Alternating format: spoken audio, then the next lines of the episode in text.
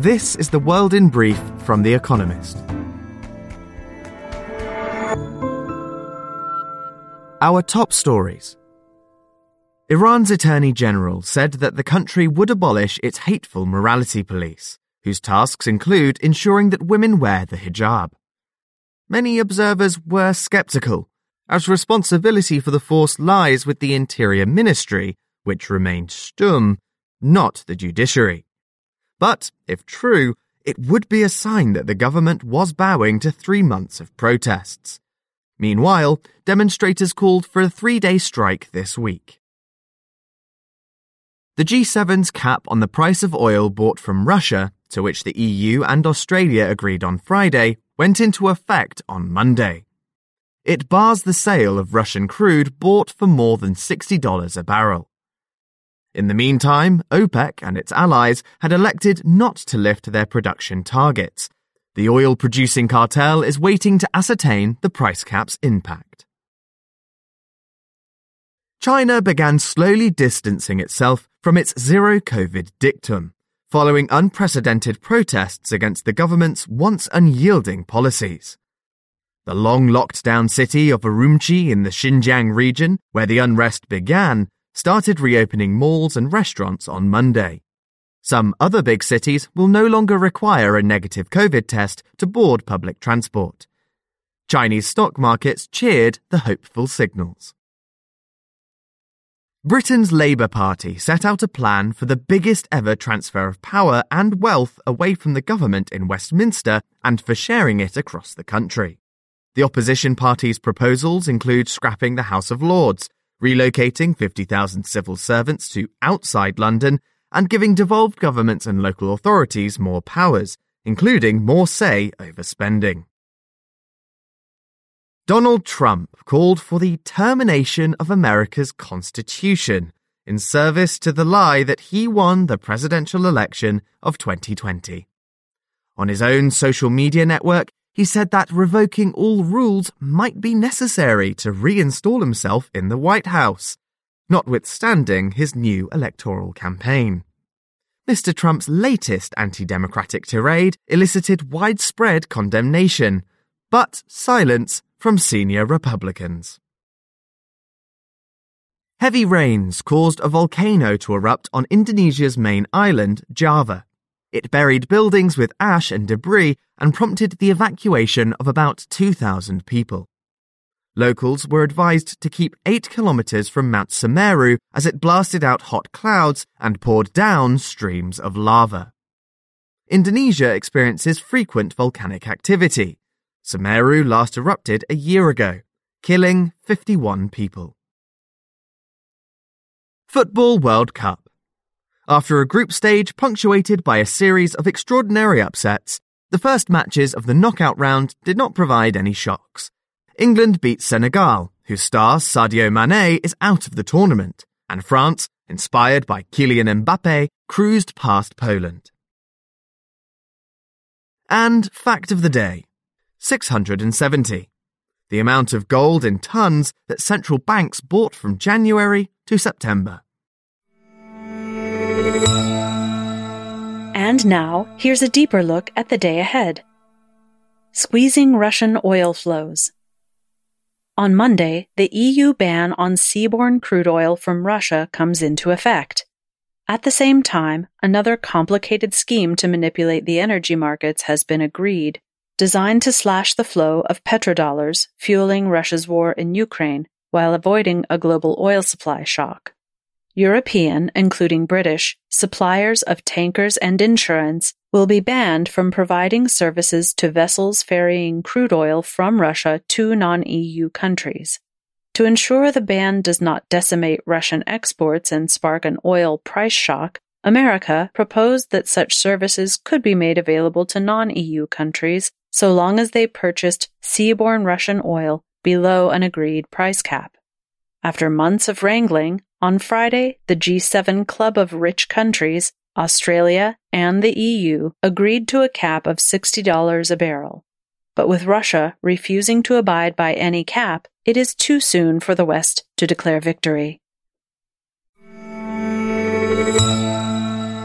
Transatlantic Trade Troubles Europe has long urged America to do more in the fight against climate change.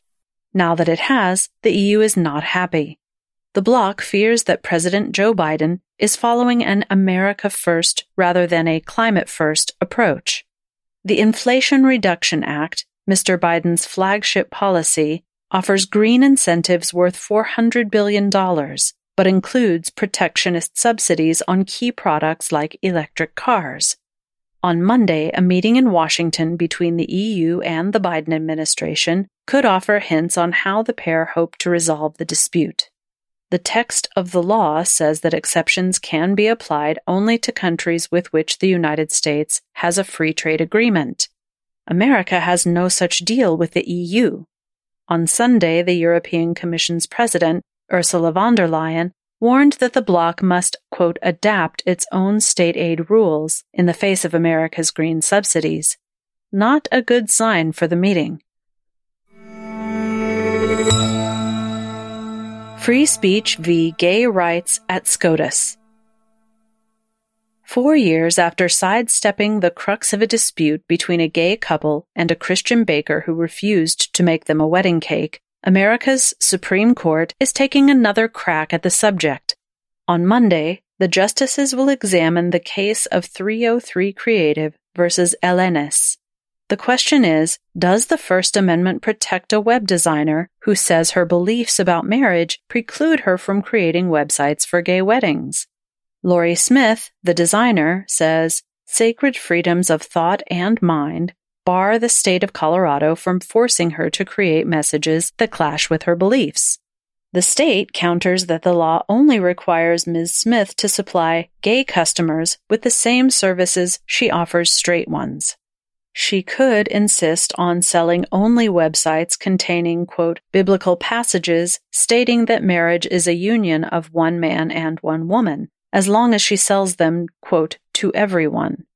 Tricky questions at the heart of America's culture wars await. If a business can refuse to carry out work involving same sex weddings, why not interracial ones too? China's faltering economy. On Monday, China's central bank will free up 500 billion yuan, $72 billion, for lending within the banking system, after announcing a 25 basis point cut to the required reserve ratio, the amount of money banks are required to hold as reserves. In recent years, the People's Bank of China has routinely cut RRR to encourage banks to lend more. The hope is that there will be takers for the extra credit, but demand has been lackluster in China's decelerating economy. COVID restrictions have caused companies great uncertainty. Many planned investments in factories or new shops have been axed. In October, new loans declined to 615 billion yuan, 211 billion yuan less than a year ago. That is worrying for the government, which, in its quest for growth, wants companies to expand operations and build factories. Until China fixes its COVID problem, RRR cuts might amount to little more than pushing on a string. Picking the word of the year.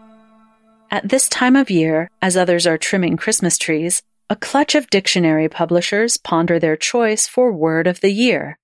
Oxford Dictionaries will publish their choice on Monday, having chosen three finalists, which, for the first time, were put to a public vote. One is goblin mode, a state in which someone indulges their laziest or most self indulgent habits. Perhaps suitable as a symbol for the first proper post lockdown year.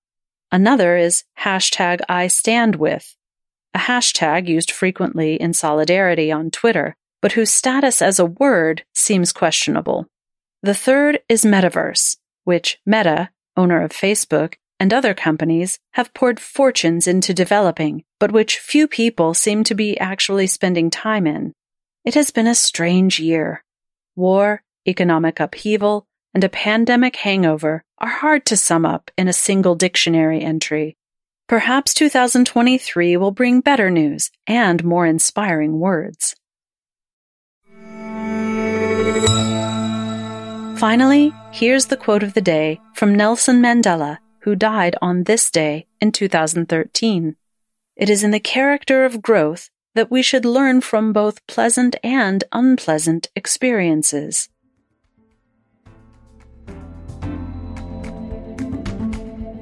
That's The World in Brief from The Economist, available three times every day of the week.